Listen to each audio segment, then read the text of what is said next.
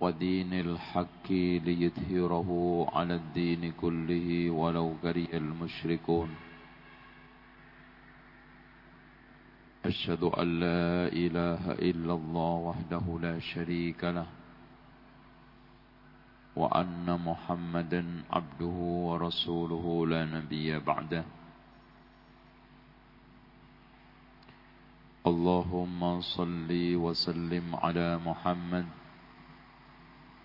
وعلى آل محمد كما صليت على إبراهيم وعلى آل إبراهيم إنك حميد مجيد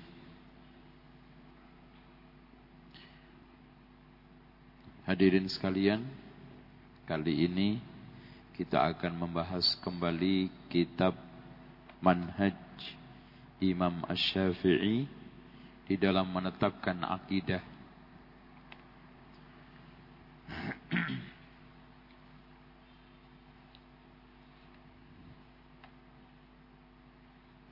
Hadirin sekalian, bahasan selanjutnya yaitu al-mabhatsus tsani, pembahasan yang kedua. Manhaj al-mutakallimin manhaj ahli filsafat di dalam menetapkan akidah. Manhaj ahlul kalam di dalam menetapkan akidah. Enggak ada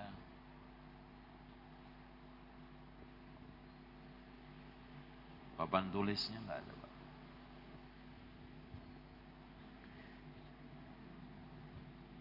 Manhaj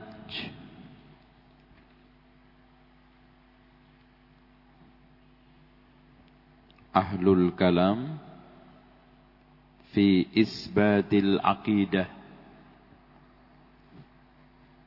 Manhaj ahli filsafat di dalam menetapkan akidah ikhwas sekalian tolong diperhatikan. Saya akan menjelaskan tentang ilmu kalam, ilmu filsafat, ilmu mantek dan asal usulnya.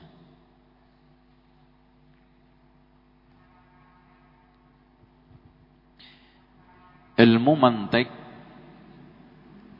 adalah ilmu yang dijadikan alat untuk menjaga dan memelihara untuk menjaga dan memelihara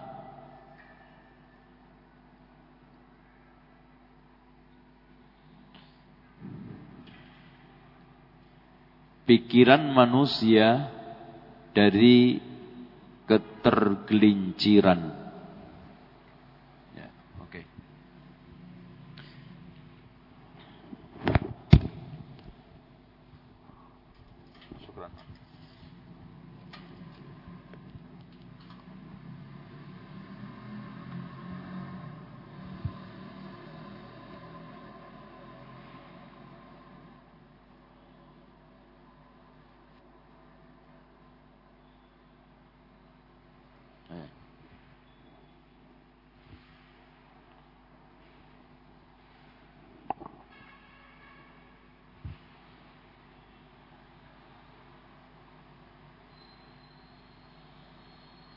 ilmu mantek.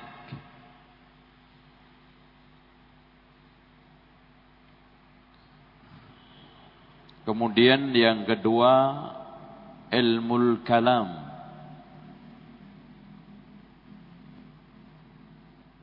Ketiganya ilmu filsafat.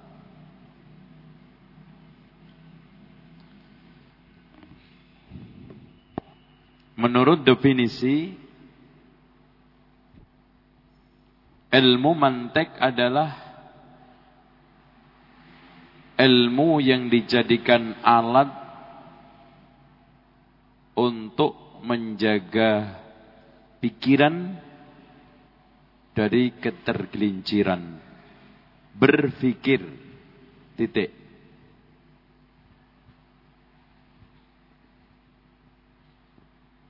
Ilmu kalam ilmu yang dijadikan alat untuk menjaga ketergelinciran dari bicara.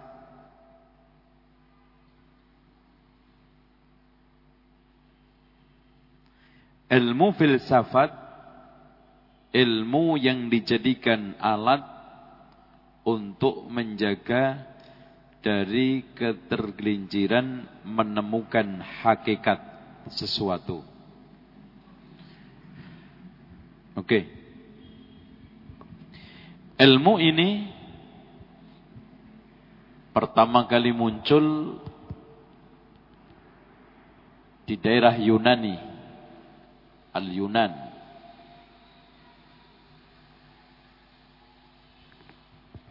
Di mana ada kelompok yang namanya As-Suf.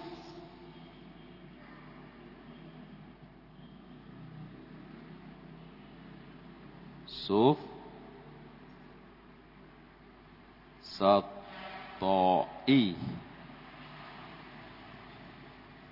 Suf Satoi. Siapa Suf Satoi ini? Kelompok yang melakukan debat dengan dalil apa pun yang penting menang. Ini subsatoi. Jadi muncullah kelompok orang-orang yang gemar berdebat dan debatnya itu dengan cara-cara kalau sekarang disebut dengan debat kusir yang penting menang.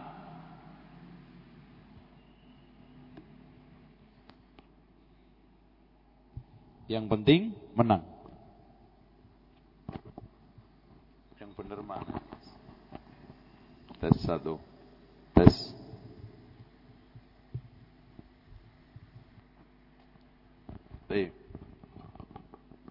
Yang men, jadi orang-orang ini berusaha dengan cara apa pun untuk memenangkan majelis debat. Jadi yang benar dikatakan salah, yang salah dikatakan benar, yang wajar jelas-jelas nyata diingkari, yang diingkari dijadikan sesuatu yang nyata. Ini. Nah, akhirnya dari sekalian,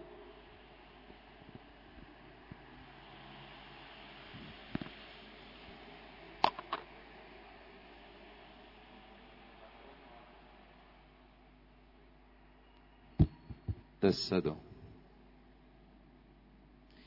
Maka muncullah penjungkir balikan fakta yang sangat dahsyat di dalam alur pemikiran dan juga kaidah-kaidah hidup. Nah, anehnya Subsato ini setelah menang debat apa yang telah dimenangkan yang didukung tadi dibalik salah. Enggak, yang tadi saya nyatakan benar itu salah sebetulnya. Jadi kacau balau. Jadi suatu perkara yang sudah dibela dengan argumen-argumen pada akhir debat menang dikatakan bahwa apa yang saya nyatakan benar tadi salah. Kan. Ini kan bikin kacau orang. Sehingga muncullah Aristoteles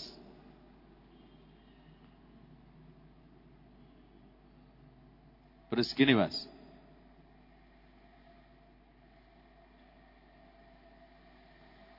Atau dalam bahasanya Al-Aristo.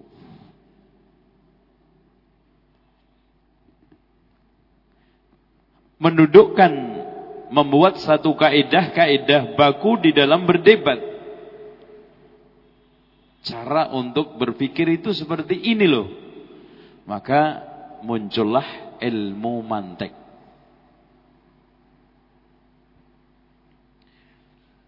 Kemudian karena ilmu ini hanya sebatas membuat satu definisi pemikiran kemudian setelah itu diberi istilah yang disebut di dalam istilah mereka al-haddu wal burhan had itu pendefinisian pemikiran. Contoh Kita ambil contoh apa yang enak? Demokrasi. Demokrasi ialah, nah itu kan didefinisikan. Terus demokrasi ini benar atau tidak? Kalau benar alasannya apa? Kalau tidak alasannya apa? Alasan ini namanya al-burhan.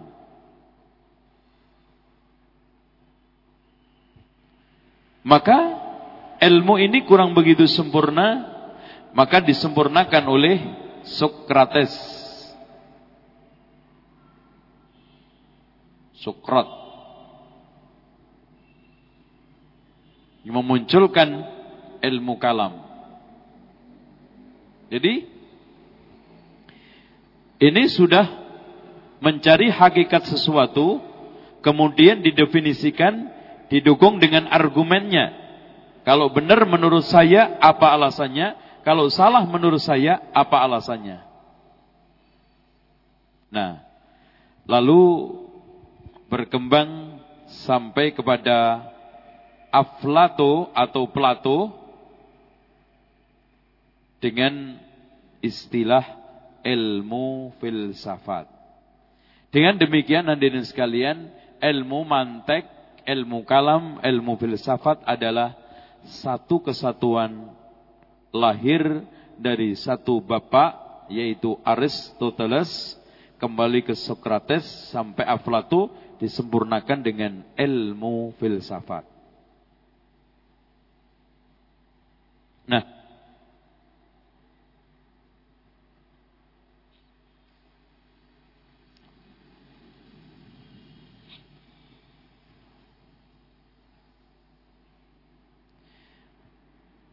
Sekarang bidang garapan ilmu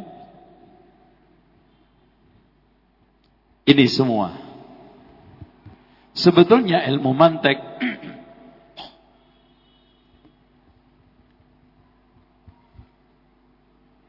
ilmu kalam, ilmu filsafat garapannya ada dua yaitu ma'rifatut tasawurat yang keduanya ma'rifatut tasdiqat.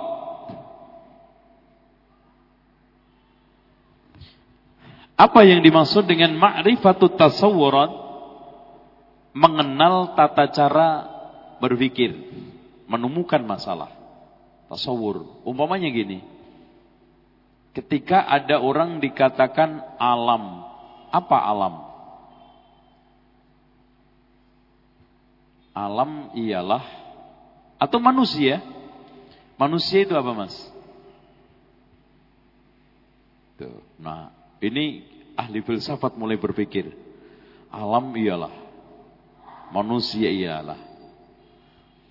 Setelah ditemukan alam ma siwallah.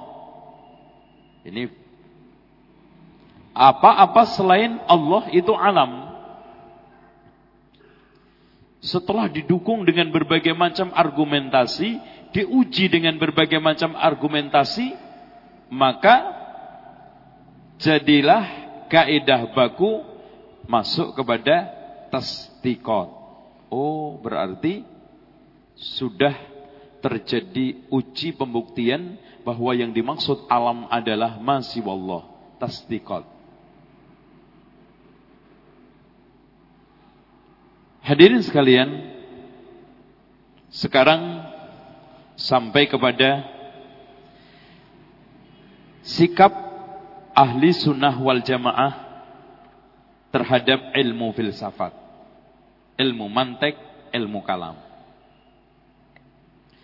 Sebelum saya menjelaskan tentang sikap ahli sunnah wal jamaah, saya ingin menyampaikan awal pertama kali ilmu filsafat ini masuk ke negeri Islam.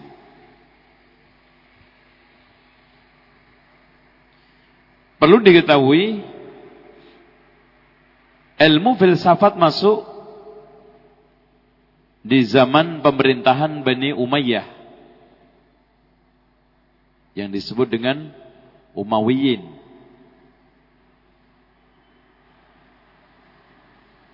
Ini banyak di antara mereka yang beristidlal.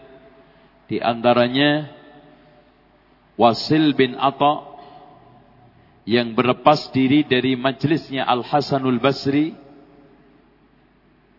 Kemudian membuahkan pemikiran i'tizal mu'tazilah semua ini terjadi karena pengaruh ilmu filsafat ilmu filsafat.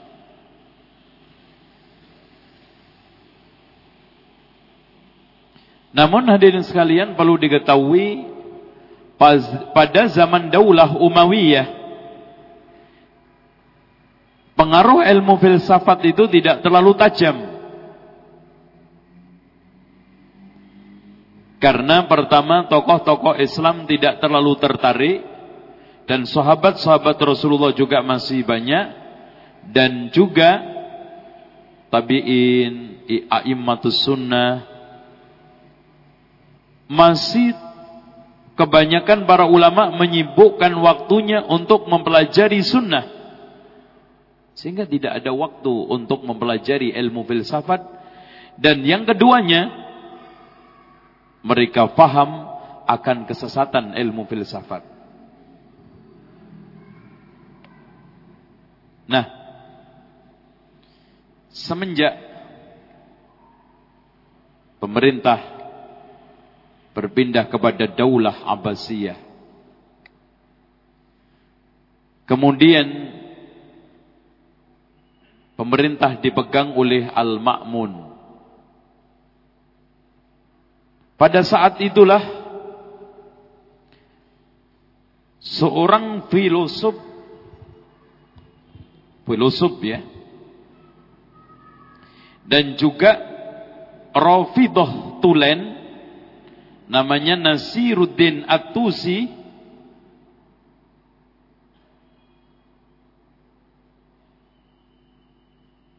mendirikan perpustakaan yang sampai sekarang masih ada Darul Hikmah. Nama aslinya Abu Ja'far Ibn Muhammad Ibnu Muhammad Nasiruddin Atusi dia adalah salah seorang penasihat utama Raja Hulaku Tartar. Yang nanti kalau ada waktu kita jelaskan sejarah buruk dialah orang yang berjasa besar dan memiliki peran besar terhadap terbunuhnya 1.800 ahli sunnah wal jamaah Baghdad, Irak pada saat itu. Nasiruddin At-Tusi. Dia memberikan masukan-masukan banyak kepada Al-Ma'mun untuk menerjemahkan kitab-kitab filsafat sehingga siapa pun yang sanggup menerjemahkan buku filsafat ke dalam bahasa Arab dikasih hadiah emas seberat buku yang diterjemahkan. Yang beratnya sekilo dapat emas sekilo. Dari sinilah dikatakan oleh ulama-ulama ahli sunnah wal jamaah pengaruh pertama kali filsafat masuk ke Islam. Sehingga lahirlah firqah kuat pada saat itu Mu'tazilah yang menyatakan Quran itu makhluk, kemudian memfitnah banyak ulama di antaranya Imam Malik juga terfitnah, Imam Syafi'i juga terfitnah, bahkan yang paling keras adalah Imam Ahmad. Sampai disiksa, dipenjara, dicambuk. Yang dikatakan di dalam manaqib Imam Ahmad Ibnu Hanbal siksaan cambukan itu kalau seandainya dibuat untuk nyambuk unta, maka untanya akan mati. Dipaksa mereka untuk mengatakan Quran itu makhluk, tapi Imam Ahmad tetap tegar mengatakan bahwa Quran kalamullah ghairu makhluqin. Al-Quran kalamullah ghairu makhluqin. nah, Kembali lagi tentang bahaya tadi. Orang-orang Persia sendiri mengatakan, orang-orang non-muslim sendiri mengatakan, "Fama dakhalat hadhil ulum" Tidaklah ilmu filsafat ini masuk ala daulatin syar'iyyah ke negeri Islam illa afsadatha, pasti akan merusaknya. Ini orang non muslim sendiri, orang Persia sendiri mengatakan itu. Dengan demikian ikhwan hampir semua imam, terutama imam madhab empat mengatakan rusaknya ilmu filsafat. Di antaranya Imam Abu Hanifah yang dinukil dari Abu Yusuf, salah seorang muridnya Imam Abu Hanifah, kalau kalau filsafat itu dikatakan ilmu. Ketahuilah. Bodohnya terhadap ilmu filsafat adalah merupakan ilmu dan mengilmui mengetahui filsafat merupakan satu kebodohan. Jadi tidak tahunya terhadap ilmu kalam, ilmu mantek ini merupakan satu ilmu. Mempelajarinya awal daripada kebodohan. Karena orang semakin ke dalam, semakin ke dalam ke tengah ilmu filsafat, bukan semakin pinter ngerti terhadap ilmu ad-din, semakin jauh bahkan menolak, memerangi, memusuhi syariat. Nanti kita akan sampaikan dampak-dampak negatif dan kenapa ahli sunnah wal jamaah menolak ilmu kalam, ilmu mantek, ilmu filsafat ini. Adapun Imam Syafi'i tidak kalah kerasnya. Ini juga dinukil di dalam kitab Talbisul Iblis. Seandainya aku ketemu orang dicoba oleh Allah Subhanahu wa taala dengan segala dosa selain syirik, itu lebih aku cintai ketimbang aku ketemu orang yang diuji dengan ilmu filsafat. Masya Allah. Maka dalam ungkapan beliau yang lainnya mengatakan, hukuman saya, kalau saya disuruh mengeluarkan fatwa, katanya Imam Syafi'i, terhadap orang yang terfitnah, terpengaruh dengan ilmu filsafat, dicambuk dengan pelepah kurma, setelah itu diarak keliling kota dan dikatakan inilah akibat yang didapat orang yang terfitnah dengan ilmu filsafat. Sementara Imam Malik tidak kalah kerennya di dalam menolak dan memberikan penilaian negatif terhadap ilmu filsafat kalau seandainya ilmu filsafat ini seperti ilmu-ilmu syariat yang lainnya, maka akan dipelajari oleh sahabat-sahabat Rasulullah sallallahu alaihi wasallam seperti mempelajari Al-Qur'an, hadis, fikih. Akan tetapi itu ilmu kegelapan di atas kegelapan, kebodohan di atas kebodohan dan kesesatan di atas kesesatan.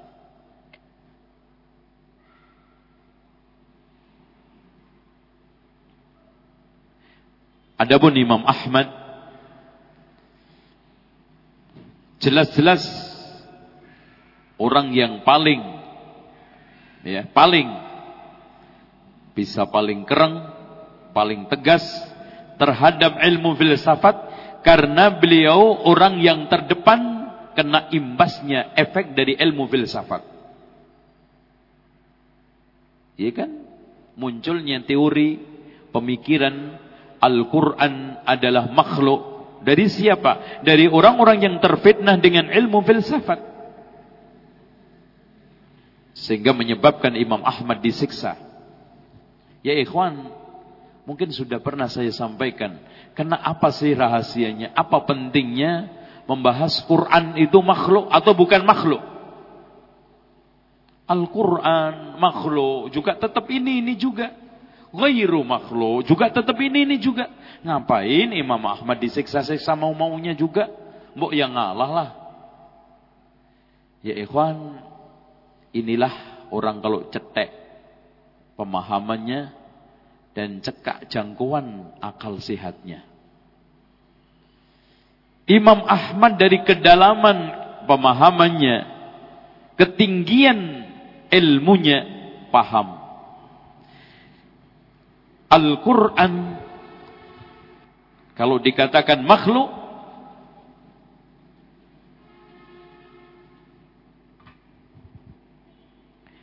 Al-Quran.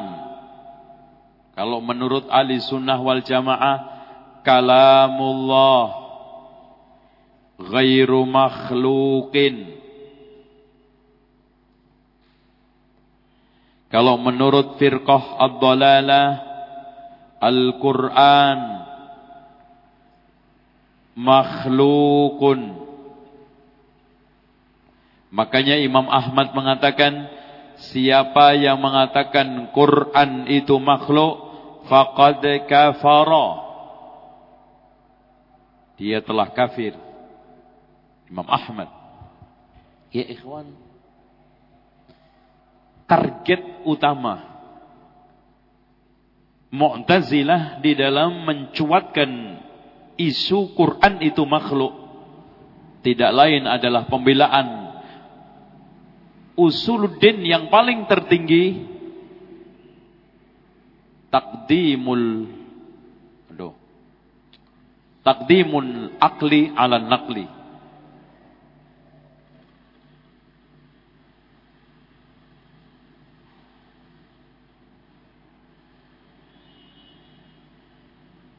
mendahulukan akal di atas nas. Kalau seandainya ada anggapan adanya pertentangan antara akal dengan nakal. Mereka selalu kebentok dengan hujah-hujah adi sunnah wal jamaah karena akal itu makhluk. Kebenarannya relatif, bisa salah.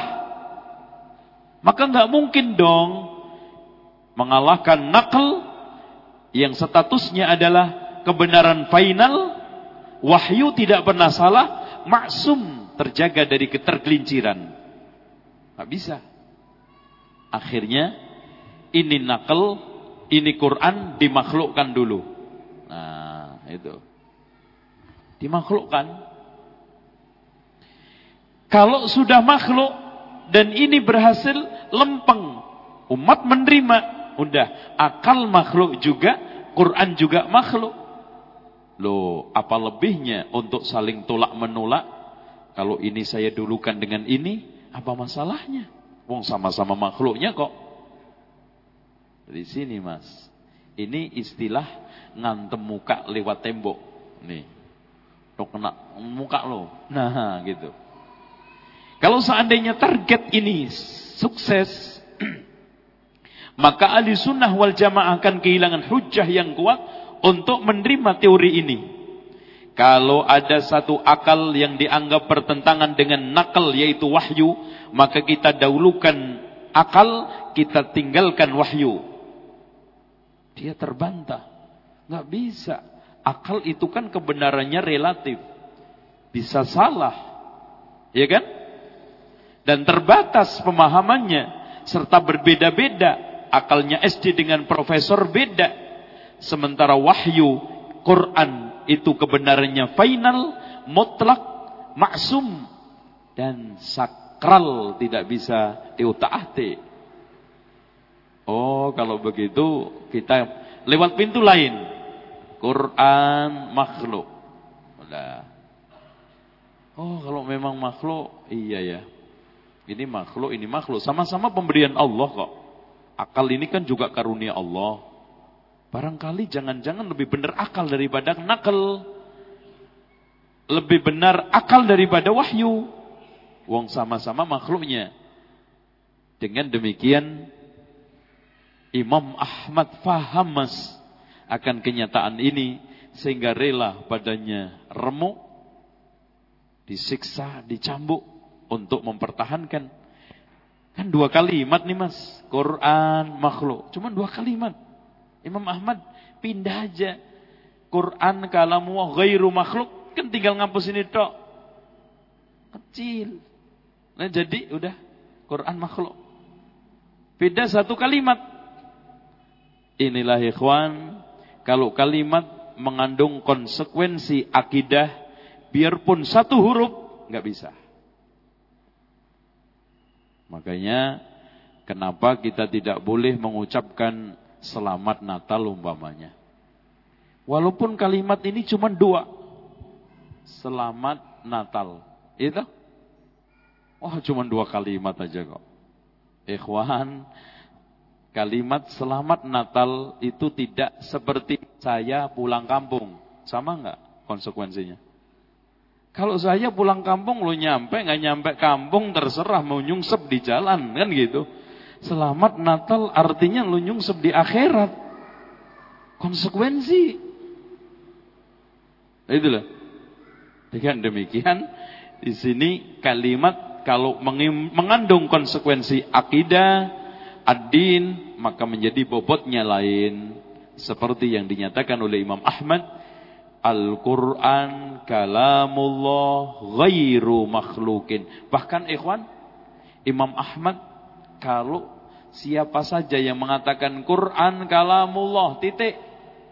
nggak cukup katanya dia. Karena dia masih tertuduh waqifi.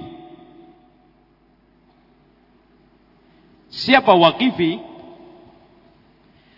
Orang yang tidak memihak Mu'tazilah dan tidak memihak Ahlu Sunnah wal Jamaah. Anama berdiri tengah-tengah. Saya katakan Quran kalamullah titik. Makhluk juga enggak, ghairu makhluk juga enggak. Katanya Imam Ahmad kafir. Tuh. Benar.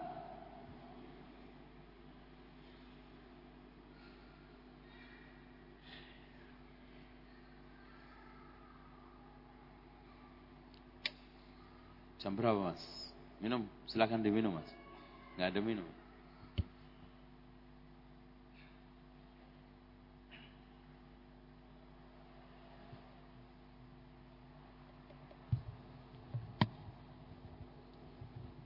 Baik.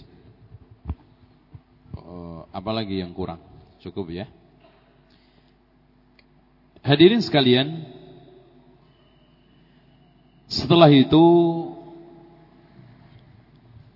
muncullah eh, pengaruh-pengaruh filsafat di setiap buku bahkan masuk ke usul fikih. Dan yang paling buku paling banyak kemasukan pengaruh filsafat ini adalah usul fikih.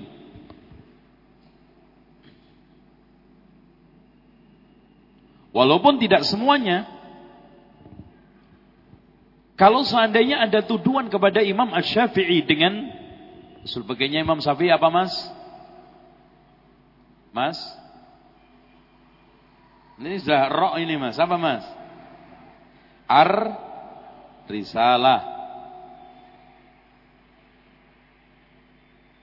Ada sebagian orang yang menuduh Imam Syafi'i di dalam menulis kitab Ar-Risalah terpengaruh dengan ilmu filsafat. Kaidah-kaidah yang dibuat. Apalagi di sana ada riwayat saya mengetahui ilmu ilmu filsafat seperti yang diketahui oleh Aristoteles, Socrates dan yang lainnya. Setelah diteliti sanatnya, di dalam sanatnya ada seorang yang kadzab. Ya, kadzab. Ya. Dengan demikian pernyataan Imam Syafi'i bahwa saya mengetahui ilmu filsafat seperti yang diketahui oleh Socrates, Aristoteles adalah bohong. Bahkan kalau kita lihat dari pernyataan dia yang sahih tadi, kebencian, ketegasan dia terhadap ilmu kalam, ilmu mantek, tidak mungkin Imam Syafi'i memasukkan di dalam ar-risalahnya dan tidak ada satupun kalau kita baca dari mulai awal sampai akhir yang menandai, menengarai bahwa ilmu filsafat masuk ke kitabnya Imam Ash-Syafi'i. Bisa dibaca, sudah dicetak. Namun, buku-buku yang terpengaruh dan paling tinggi pengaruhnya adalah Al-Mustasfa karangan Al-Ghazali. Abu Hamid Al-Ghazali. Bahkan di dalam mukaddimahnya dia mengatakan siapa pun yang punya ilmu tidak dibumbuin, dikuatkan dengan ilmu mantek, ilmu yang dia peroleh tidak dipercaya. Jadi pokoknya orang kalau punya ilmu nggak tahu ilmu mantek, udahlah nyampaikan ilmu saja jangan ilmu apa saja jangan dipercaya. Ini disebutkan oleh beliau di dalam muqaddimah Al-Mustasfa. Mustasfa. Dan ikhwah sekalian, pembela utama ilmu filsafat di dunia Islam ketika itu setelah pasca ini generasi Wasil bin Atta, generasi Al-Jubai dan yang lainnya adalah Abu Hamid Al-Ghazali. Namun orang-orang yang selama ini menggemari Abu Hamid Al-Ghazali dan mendukung ilmu-ilmu Abu Hamid Al-Ghazali tidak mau atau kurang mau atau merem dari tobatnya Imam Al-Ghazali terhadap filsafat dengan mengarang kitab Tahafutul Falasifah. Bahkan disebutkan di dalam satu riwayat di akhir hayatnya dia menyibukkan dengan Bukhari Muslim. Tetapi sudah mulai hampir meninggal dunia, akal pun sudah sudah mulai begitu ngadat, tidak seperti zaman muda dulu sehingga dia hanya menangis setiap hari. Kalau seandainya umur-umurku aku habiskan untuk mempelajari Sahih Bukhari dan Muslim, mensyarahi Sahih Bukhari dan Muslim akan manfaat lebih besar ke umat ini. Faktanya siapa? Ibnu Hajar Al-Asqalani. Masya Allah. Sehingga dia mengatakan pernyataan yang penuh dengan penyesalan dan kesedihan seumur hidup nggak nggak bisa ditebus kecuali dengan taubat. Sesungguhnya aku berlana berkelana mencari kebenaran. Tidak aku dapat kecuali ada di dalam Al-Quran. Persis seperti unta kehausan mati. Sementara air ada di punggungnya. Iya, nggak bisa minum. Karena nggak dipelajari. Cukup aneh. Mencari kebenaran dari kitab-kitab orang-orang kafir dan yang lainnya. Dari sono sini kebenaran yang dicari sebetulnya ada di dalam Al-Quran ditinggalkan. Sehingga Fakhrul Razi yang termasuk bapak filsafat Islam tobat dengan menulis satu syair bait syair yang begitu indah. Nihayatul ukuli iqalu. Kebanyakan akhir perjalanan akal itu adalah ikel. Ikel itu tempat untuk mengikat surban orang Arab itu loh mas bulat, mudeng, nggak nggak kena, nggak dapat apa-apa. Wantaha sa'yu aktsaril alamin dhalalu dan kebanyakan akhir dari perjalanan mereka-mereka yang berusaha mempelajari filsafat adalah kesesatan. Ini Fakhrul Razi. Loh, kalau orang otaknya udah canggih-canggih, hebat-hebat aja tobat dari filsafat, apalagi keceng-keceng begini, udahlah. Abu Hamid Al-Ghazali, Masya Allah Pak, otaknya. Sampai dikatakan hujjatul Islam, tidaklah debat kecuali menang. Saking hebatnya. Apalagi Fakhrul Razi. Kata sebagian orang yang dekat dengan dia. Kalau seandainya dia mengatakan batu itu emas, orang akan percaya. Dengan hujah-hujah yang dia berikan. Ini batu padahal. Enggak, sebetulnya emas. Wow, dijelaskan dengan ini. Oh iya, ternyata emas ini. Udah kita ambil aja, kita jual. Saking ibadnya. Itu pun tobat. Ya ikhwan, apalagi yang keceng-keceng begini. Ya aduh, S2, IAIN, kasihan. Melajari filsafat, tengah-tengah filsafat enggak. Ya gendeng enggak kan akhirnya setengah gendeng. Makanya ikhwan katanya Imam Ibnu Taimiyah, tidaklah yang rusak dunia akhirat kecuali orang empat. Setengah ahli filsafat ngerusak agama. Kalau ahli beneran mas, tahu rusaknya filsafat. Tobat, oh iya, bagus. Setengah ahli fikih merusak negara. Fatwa-fatwanya kacau balau. Ya toh? Setengah ahli nahwu merusak lesan. Doroba Zaidun kalbun. Nah ini yang dipukul siapa? Yang kepul siapa? Kok semuanya doroba Zaidun kalbun? Itu kan? Itu kan gitu. Harusnya kan doroba Zaidun kalban atau doroba kalbun Zaidan kan gitu. Mana yang memukul dan dipukul? Kemudian yang terakhir ahli filsafat, ahli apa tadi? Ahli nahwu. Aduh satu lagi. Ahli fikih terus? Ahli tabib, ahli kedokteran, lupa saya. Merusak badan. Kalau orang setengah-setengah tabib itu ngaco. Bekam malah bocor. Coba bayangkan. Duh, kok gak bisa mampet ini darahnya?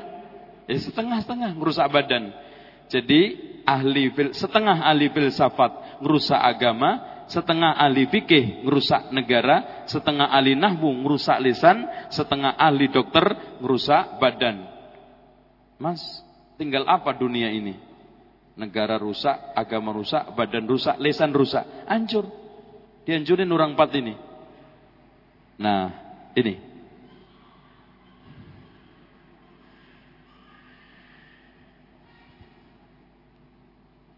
Terus apa tadi mas?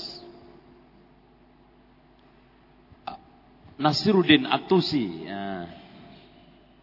Saya ingin jelaskan sedikit tentang cerita Nasiruddin Atusi. Jam berapa ini mas? Cepat banget ya. Nasiruddin Atusi adalah seorang Syi'i Rafidah yang paling kolot dan fanatis pernah kerjasama dengan tentara Hulaku Tartar ya untuk menghancurkan daulah Abbasiyah dan akhirnya hancur ketika itu pemimpin khalifahnya namanya Musta'sim akhirnya diri sekalian dalam satu waktu satu juta delapan ratus ribu ahli sunnah wal jamaah terbunuh dan ini merupakan satu kasus pembunuhan yang terbesar sampai sekarang belum pernah ada mas. Belum pernah ada. Dan anehnya mas, tidak pernah diungkap oleh sejarah. Dan anehnya juga mas, orang yang berperan membunuh ahli sunnah wal jamaah satu juta delapan ratus ribu ini, Nasiruddin Atusi, dipuji habis-habisan oleh Khomeini. Loh.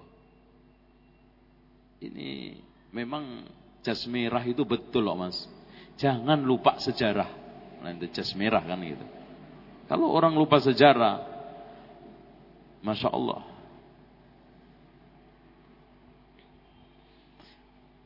Sekarang yang terakhir tentang masalah usul fikih juga sudah ini. Jadi kalau ada pengaruh-pengaruh usul fikih eh, terdampak-dampaknya terhadap hukum Islam yang awalnya pengaruh dari filsafat itu bisa saja ada satu kaidah-kaidah yang dibuat oleh ulama dasarnya murni ilmu mantek, ilmu filsafat. Hadirin sekalian, sekarang sebab-sebab kaum muslimin menolak ilmu filsafat. Ya ikhwan, tolong antum camkan dengan baik. Ahli sunnah wal jamaah menolak ilmu filsafat bukan karena ilmu itu produk orang kafir. Tidak. Jangan salah. Kalau memang bagus. Ada ilmu otomotif. Ada ilmu kedokteran. Ada ilmu apa lagi mas? Kita ambil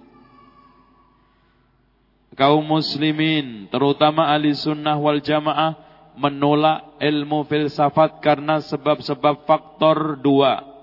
Yang pertama, al-asbabus syar'iyyah, sebab-sebab syar'i.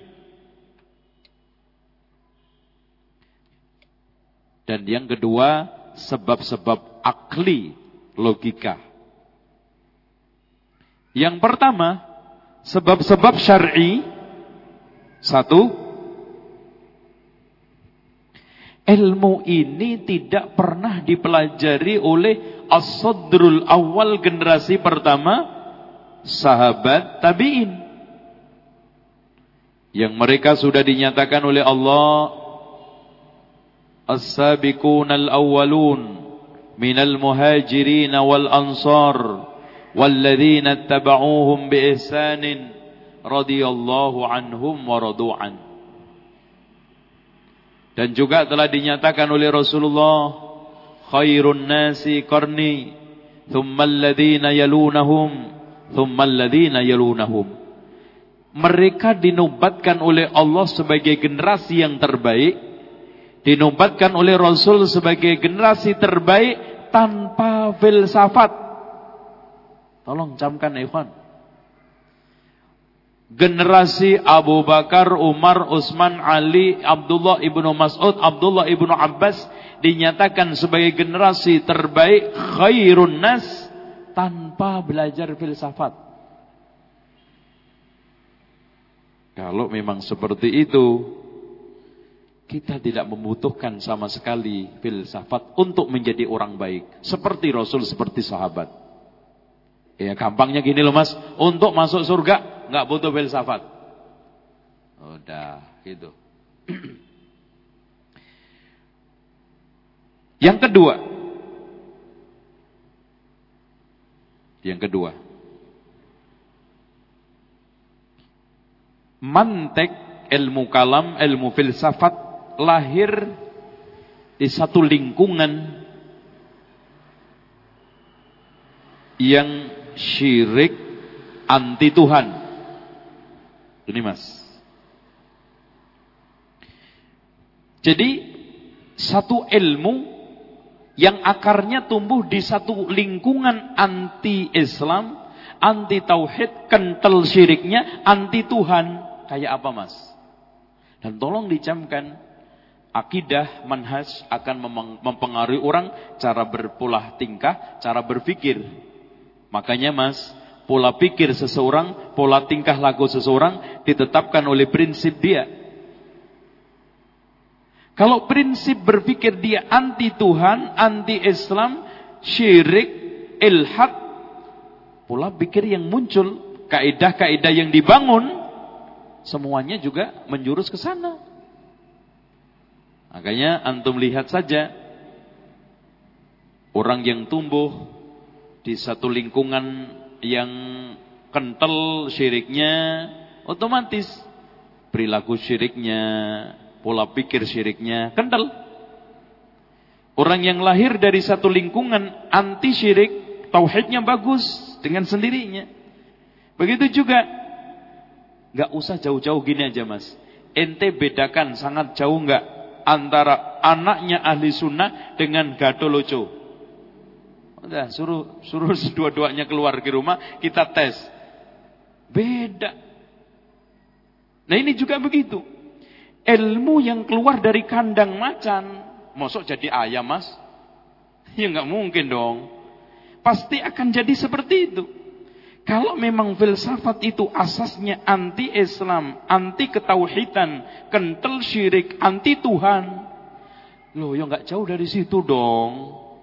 Loh, ini kita pakai sebagai asas untuk menetapkan tauhid. Itu namanya kopiah diletakin di kaki. Nggak cocok. Nggak cocok. Jangan coba-coba untuk ngaduk-ngaduin yang nggak nyocok. Yang kedua, Eh, sebelum saya masuk kedua, makanya Abul Qasim As-Suhaili mengatakan, Na'udzubillahi min kiyasin falsafi wa, khayalin sufi. Ini ucapan bagus sekali mas. Abul Qasim As-Suhaili. Na'udzubillah min kiyasin falsafi wa khayalin sufi. Kan gitu. Nauzubillah ya ikhwan. Dan ini nggak pernah ketemu sebetulnya.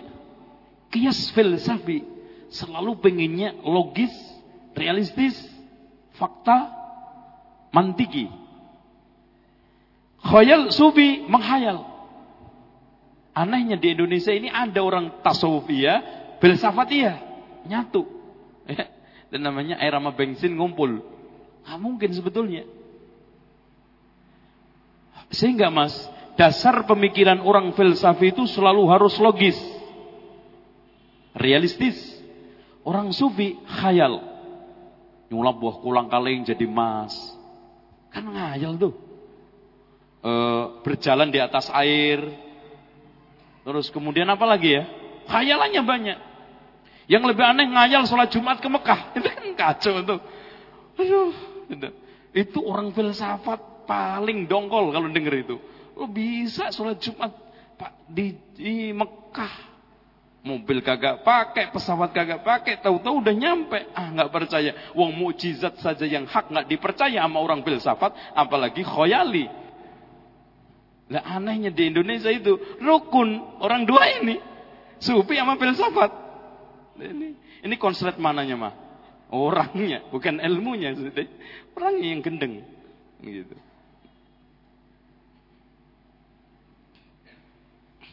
Nomor, waduh. Nomor tiga. Kita tolak ilmu filsafat, ilmu mantek. Karena kita takut orang muslim tertipu, terkecoh karena adanya satu kebenaran menjenalis, menjenala, aduh, mengeneralisir kebenaran semua filsafat. Mungkin saja mas, satu sisi-sisi kaidah filsafat ada benernya, tapi bisa digunakan generalisir. Semua kalau memang begitu bagus. Coba mas bayangkan kan logis banget itu. Nah akhirnya diterimalah semua. Padahal cuman kebetulan betul. Ya, namanya kebetulan betul itu kan cuma apa nasib-nasiban. Nah, nomor empat kita percepat. Uh, nomor empat. Makanya sebelum empat, Syekhul Islam Ibn Taimiyah mengatakan, dulu sebelum saya pelajari dengan detail ilmu filsafat, ilmu mantek, saya menyangka juga adanya kebenaran-kebenaran yang sangat banyak. Setelah saya teliti satu persatu, tidak ada satu kebenaran kecuali sangat sedikit dan itu ada di Islam dan kebanyakannya adalah batil. Yang nomor empat.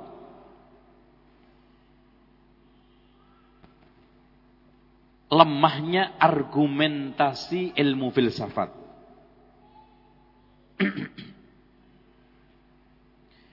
Contoh saja Kadang-kadang dia membuat satu argumen-argumen yang masuk ke Islam. Contoh aja mas.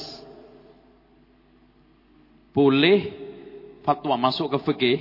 Sehingga ada orang yang mengeluarkan fikih pengaruhnya logika akal murni. nggak tanpa dalil. Boleh mendirikan gedung bioskop asalkan Filmnya tidak ada unsur maksiat. Kedua, tidak memicu sadistik. Tiga, tidak melalaikan dikir kepada Allah. Empat, tidak ikhtilat. Apa ya laku? Dan apa ada film yang seperti itu? Mungkin Anda melihat VCD sifat sholat Nabi. Itu. Itu nggak ada ikhtilat. Ini jelas-jelas hadirin sekalian pakai logika filsafat. Yang penting kalau ada mukaddimah seperti ini, akhirnya begini, hukumnya seperti ini. Yang penting tidak seperti ini. Tapi realisasinya ada enggak? Itu namanya nyuruh orang, mas silahkan renang tapi jangan basah. Ayo podo. Sama itu. Tidak benar.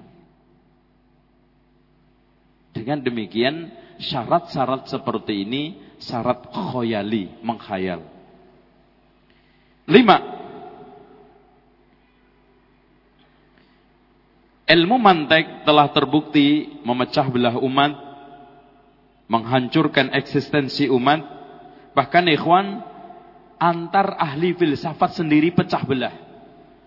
Bukan berbeda di dalam masalah-masalah furuk, dalam masalah-masalah yang badahiyat yang jelas saja mereka berbeda.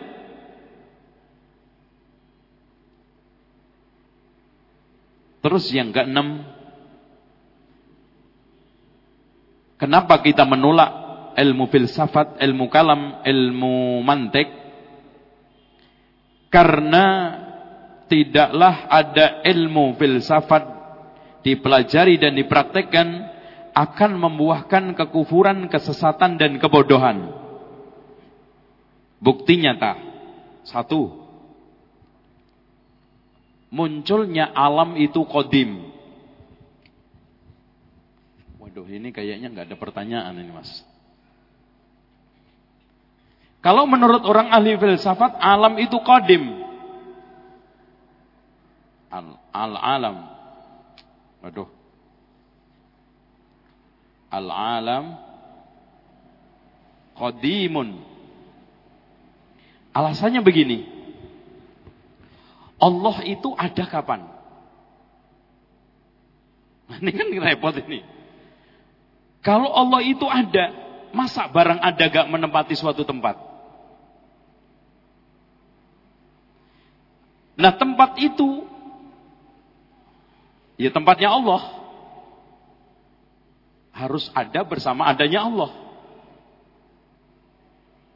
Dan selain Allah, apa tadi? Alam. Oleh karena itu, alam itu kodim. Nah, ini. Ini filsafat, udah jelas. Ini baru satu dok mas. Nanti kalau kita kulitin ada berapa delapan poin ini. Masya Allah. Karena Makanya nanti dia mengingkari Allah itu semayam. Kalau semayam itu berarti menempati suatu tempat. Kalau nempati berarti butuh. Seperti saya duduk di kursi. Ketika kursinya ditarik, gimana? Ya jatuh. Gitu kan gitu. Ini filsafat. Dengan demikian, Allah Ar-Rahmanu alal arsistawa tidak artinya Allah bersemayam tapi Allah menguasai aras. Oh, itu takwil larinya. Padahal logika dia juga bisa dibantah dengan logika, Pak. Kalau atas selalu butuh di, dengan bawah, eh ya, atas butuh dengan bawah, enggak selalu. Contoh, langit di atas apa mas? Mat? Langit ini di atas apa? Bumi. Apa langit butuh sama bumi? Enggak itu. Lampu di atas meja. Apa lampu butuh meja? Enggak. Tidak selamanya yang di atas butuh dengan yang di bawah.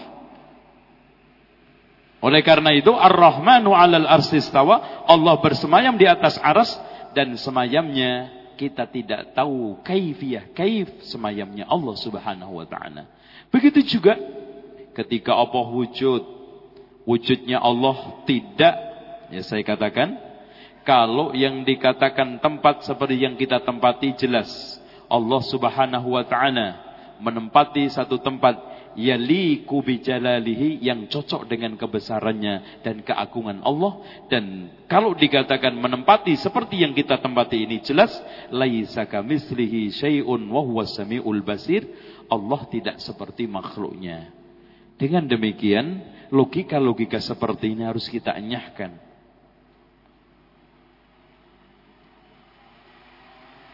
Anda lagi sebelum aras diciptakan Allah di mana?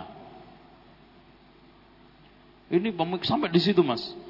Makanya katanya Ibnu Taimiyah, kesesatan yang paling parah orang filsafat adalah di dalam bidang ilahiyah mencari ketuhanan. Bahkan lebih tersesat ketimbang orang Nasrani. Dan tolong dicamkan mas, orang Nasrani menjadikan Yesus sebagai Tuhan. Awalnya juga pengaruh filsafat ke Kristen. Karena begini, kalau Allah Isa itu diciptakan tanpa bapak. Loh, bapaknya siapa lagi kalau enggak Allah? Nah, ketika Yesus ini kalau begitu siapa? Tuhan setengah manusia. Nah, ketika ditanya, ketika makan, ketika buang hajat, siapa dia? Masuk Tuhan makan. Oh, ini mulai bingung kacau balau. Ketika tidur, Tuhannya ke mana? Padahal Allah la ta'khudhu sinatun wala naum. Sehingga ikhwan sekalian kalau kita kejar masalah ilahiyah di, di agama Nasrani pun sangat keteteran. Karena dibangun di atas asas yang sama. Dengan demikian kita akan tegaskan di sini tidaklah ada ilmu filsafat masuk ke bidang bidang ketuhanan pasti akan kacau balau hasilnya. Sehingga nanti masih dikatakan yang makhluk itu kholik, yang kholik itu makhluk, yang sone itu masnu, yang masnu itu sone. Yang menciptakan ya diciptakan. Sehingga wahdatul wujud itu akhirnya saya ini Tuhan. Bingung dicari-cari ini Tuhan sebetulnya mana sih? Makanya ulil absor itu mengatakan La ilaha illallah tidak ada Tuhan kecuali kebenaran kan gitu. La ilaha illallah. Siapa ilah? Al-Haq.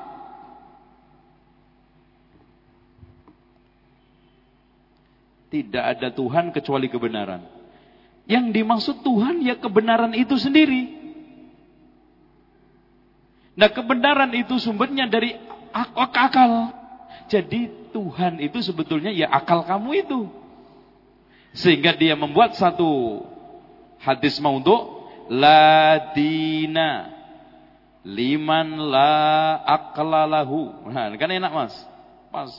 Makanya betul katanya orang-orang ahli bid'ah dulu kalau tub, setelah tobat ngomong, dulu ketika kita minat sesuatu kemudian susah untuk disosialisasikan, kita bikinin hadis maudhu. Nah, itu kan gitu. Jadi pokoknya bikin sesuatu, wah ini nih bikin hadis maudhu. Bikin sesuatu, bikin hadis maudhu. Ini. La dina liman la aklalahu. Tidak ada agama bagi orang yang tidak menggunakan akalnya. Maudhu bahkan diletakkan oleh Syekh Nasruddin Al-Albani dalam hadis silsilah dhaifnya nomor satu. Untuk baca nomor satu hadis ini. Itu ya. Nomor one. Terus kemudian Akal diri manusia itu berarti Tuhan.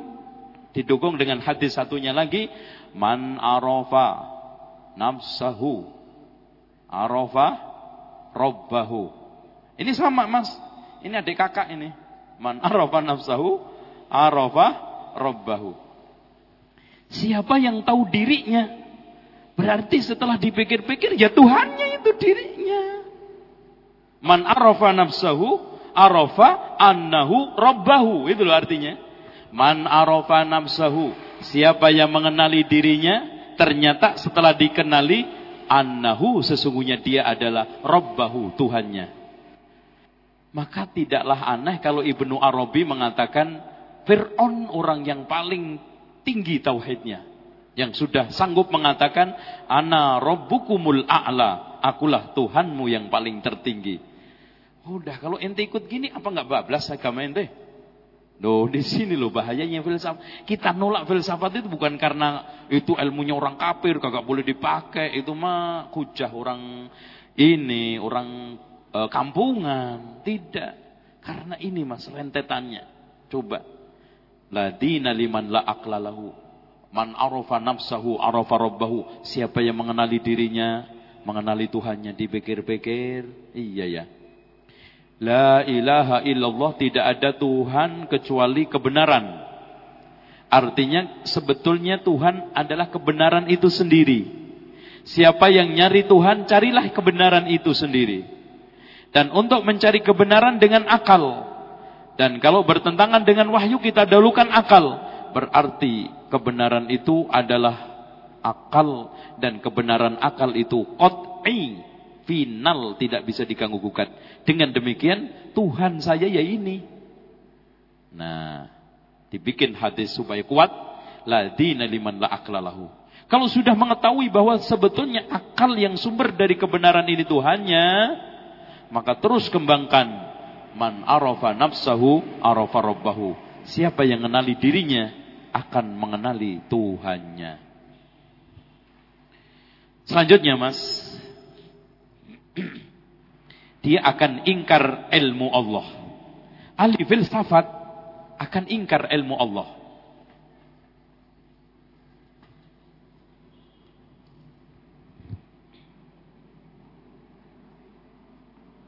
Alasannya begini, Allah itu tidak mengetahui gerakan makhluk rinci perinci. Jadi kalau Allah maha mengetahui gerak-gerik manusia, suara hati, ucapan manusia itu, apa? Gak mungkin. Kenapa mas? Kalau Allah mengetahui ucapan manusia, padahal ucapan manusia ini berubah-ubah, berarti ilmunya Allah ikut berubah bersama perubahan ucapan manusia, gerakan manusia. Kalau begitu, ilmu Allah yang bagian dari sifat Allah berubah-ubah juga. Padahal ilmu Allah itu bagian daripada zatnya yang tidak berubah-ubah. Kalau berubah-ubah berarti tidak kodim, tapi hadis. Padahal zat Allah itu tidak hadis. Dia ingkari dengan demikian. Allah itu tidak mengetahui secara rinci perbuatan manusia, ucapan manusia, tingkah pola manusia. Ini persis nanti akhirnya lari-larinya adalah qadariyah. Bahaya. Ini cukup. Sekarang saya akhiri dengan ucapan Ibnu Taimiyah seputar masalah uh, sebetulnya masih banyak mas orang-orang ahli filsafat juga mengingkari kenabian, tidak percaya terhadap nabi karena yang namanya ilmu itu harus kita lihat langsung. Siapa yang tidak melihat secara langsung maka bukan ilmu. Maka barang siapa yang sekarang ini mempercayai agama Islam bahwa Nabi Muhammad sholat seperti ini, ini, ini kita terus sholat. Mereka tanya, apa ente langsung lihat Rasulullah sholat? Itu pasti pertanyaannya seperti itu. Sampai sekarang ditiru oleh mereka. Ketika kita katakan, Sallu kama ra'aitumuni usolli. Solatlah seperti engkau melihat aku solat. Apa ente pernah melihat Rasulullah solat? Itu tanyanya. Ini pengaruh ilmu filsafat. Ya ikhwan kalau namanya ilmu itu bu, harus melihat betapa banyak orang tidak bisa mendapatkan ilmu. Ilmu itu kan bisanat bukan bilihat. Bisanat. Yang penting sanatnya soheh itu ilmu. Kalau bil penglihatan ya banyak. Sekarang udah orang cerita ngalor ngidul Ka'bah begini-begini. Ah, Ka'bah kagak percaya. Sebelum saya ngelihat sendiri. Kan bodoh-bodohan ini. Nah, ini jelas mengingkari sesuatu yang badahiyat. Terus ingkar terhadap hadis mutawatir juga, Mas. Karena mutawatir itu kan menurut kamu, menurut saya mah enggak mutawatir, gitu. Itu nanti dia ke sono. Itu. Wong saya juga nggak pernah melihat, nggak pernah tahu kok. Dengan demikian ikhwan, kacau balulah pemikiran orang-orang ahli filsafat. Dan tolong secara akliyat, akal logika. ilmu filsafat itu juga cenderung murni ilmu khayal. Tak pernah ada realisa, realitasnya. Menghayal. Makanya ikhwah sekalian rata-rata orang ahli filsafat itu pada botak. Sampai ngelupas. Teorinya banyak tapi prakteknya nggak ada. Ilmu itu hanya untuk di, di apa? didiskusikan, didebatkan. Makanya orang yang paling sedikit pengamalannya, paling banyak teorinya itu orang ilmu filsafat. Orang ahli filsafat. Paling sedikit prakteknya. Tapi paling kenceng debatnya. Wow, kalau debat, seminar, diskusi, dis, e, bisa dua jam, empat jam. Seminar, dua hari. Kemudian yang kedua, kalau ada orang bilang, orang hebat-hebat itu tokoh-tokoh Islam yang menemukan ini, menemukan itu, ilmu-ilmu macam-macam, dari mulai ilmu matematika, ilmu perbintangan, itu semuanya ahli filsafat. Bohong. Katanya Syekhul Islam Ibn Taimiyah, "Innana la najidu ahadan min ahlil ardi." Saya tidak pernah menemukan seorang pun di muka bumi ini. Haqqaqa ilman minal ulum. Yang memiliki ilmu hebat. Wasara imaman fi bifadlil mantik sehingga menjadi panutan dalam satu ilmu. Bekat karunia ilmu mantek itu enggak ada.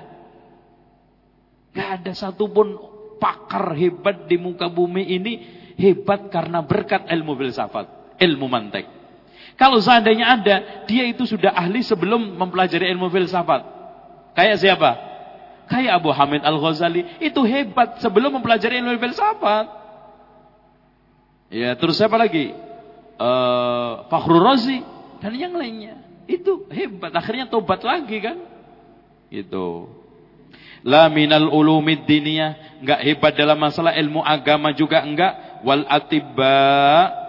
Dokter pakar-pakar ilmu medis. Wal muhandisun. Ilmu arsitek wa ghairuhum dan yang lainnya yuhaqqiqu nama yuhaqqiquna min ulumihim mereka mampu merealisasikan merealisasikan ilmu-ilmu yang hebat bi ghairi sinaatil mantek tanpa bantuan sedikit pun ilmu filsafat tolong waqad sannafa fil islami uluman nahwu banyak orang yang ngarang ilmu nahwu ilmu sorof ilmu arud ilmu fikih usul fikih ilmu macam-macam tanpa bantuan juga sedikit pun dari ilmu filsafat. Walisa fi a'immati hadhil funun man kana yaltafit ilal mantiq. Dan pakar-pakar ilmu apa pun di dunia Islam ini, enggak ada satupun yang mengembalikan merujukkan ilmunya kepada ilmu mantik. Bal ammatuhum bahkan kebanyakan mereka kanu qabla ay ya'rifal mantiq ayyunani. Bahkan mereka hebat semuanya sebelum kenal ilmu filsafat mantik. Zunani. Tamat. Dengan demikian antum sudah mengetahui alasan pasnya kenapa ilmu filsafat itu ditolak, ilmu mantek tidak ada di dalam Islam, ilmu kalam tidak diakui karena sebab-sebab di atas. Mudah-mudahan antum paham dan antum jangan hanya sekedar membuat satu statement-statement yang tidak argumentatif. Kita telah berusaha sampai dada saya sesak, otot juga sampai kenceng untuk membuat satu argumentasi-argumentasi yang syar'i dan logis untuk menjelaskan tentang ilmu filsafat. Kenapa dicela oleh Imam Abu Hanifah, Imam Syafi'i, Imam Malik, Imam Ahmad. Bahkan semua imam sunnah mencelanya. Alasannya sudah saya jelaskan tadi. Demikian waktu sholat maghrib jam berapa mas? Lebih sepuluh. Ya cukuplah. Tinggal tiga menit. Mudah-mudahan kita berjumpa kembali di lain kesempatan. Saya ingatkan besok ada bedah buku di Masjid Al-Jihad Keranggan. Judulnya Kelemahan kaum muslimin di depan musuh-musuhnya. Ini kitab kecil karangan Syekh Abdul Aziz Ibnu Bas rahimahullahu taala yang sangat-sangat bagus. Kutaib tapi masya Allah. Makanya uh, silahkan antum datang juga dan tolong kantongnya tetap tolong dilirik, dilihat, dipegang. Masukin apa saja, yang penting duit. Tadi udah beredar. Dan insya Allah saya nanti mungkin pamit antum di bulan Maret. Di bulan Maret itu mungkin dua kali pertemuan e, libur nanti kita carikan pembantunya, penggantinya. Karena saya sudah lama pengen ke Aceh, tapi nggak keturut-turutan insya Allah. Ada daurah tablek akbar di Masjid Baitur Rahman karena masjidnya direnovasi oleh orang Saudi. Maka setelah renov dan kemarin diresmikan oleh Bambang Yudhoyono, kita diizinkan untuk mengadakan tablek akbar di sana. Dan e, kemarin saya nemui orang Saudi sangat berharap untuk e, saya bisa ke sana. Kemudian nanti ada juga e, seminar di Syahkuala dan ada daurah untuk dai dai e, di Aceh. Ini acara-acara insyaallah e, pada waktu Maret. Biiznillah mudah-mudahan lancar. Dengan demikian saya mohon doa restu antum juga tetap istiqomah belajar. Subhanakallah hamdika asyhadu an la ilaha illa wa atubu. Wassalamualaikum warahmatullahi wabarakatuh. Masih bulan Maret ya Mas ya, Maret. Ya Maret.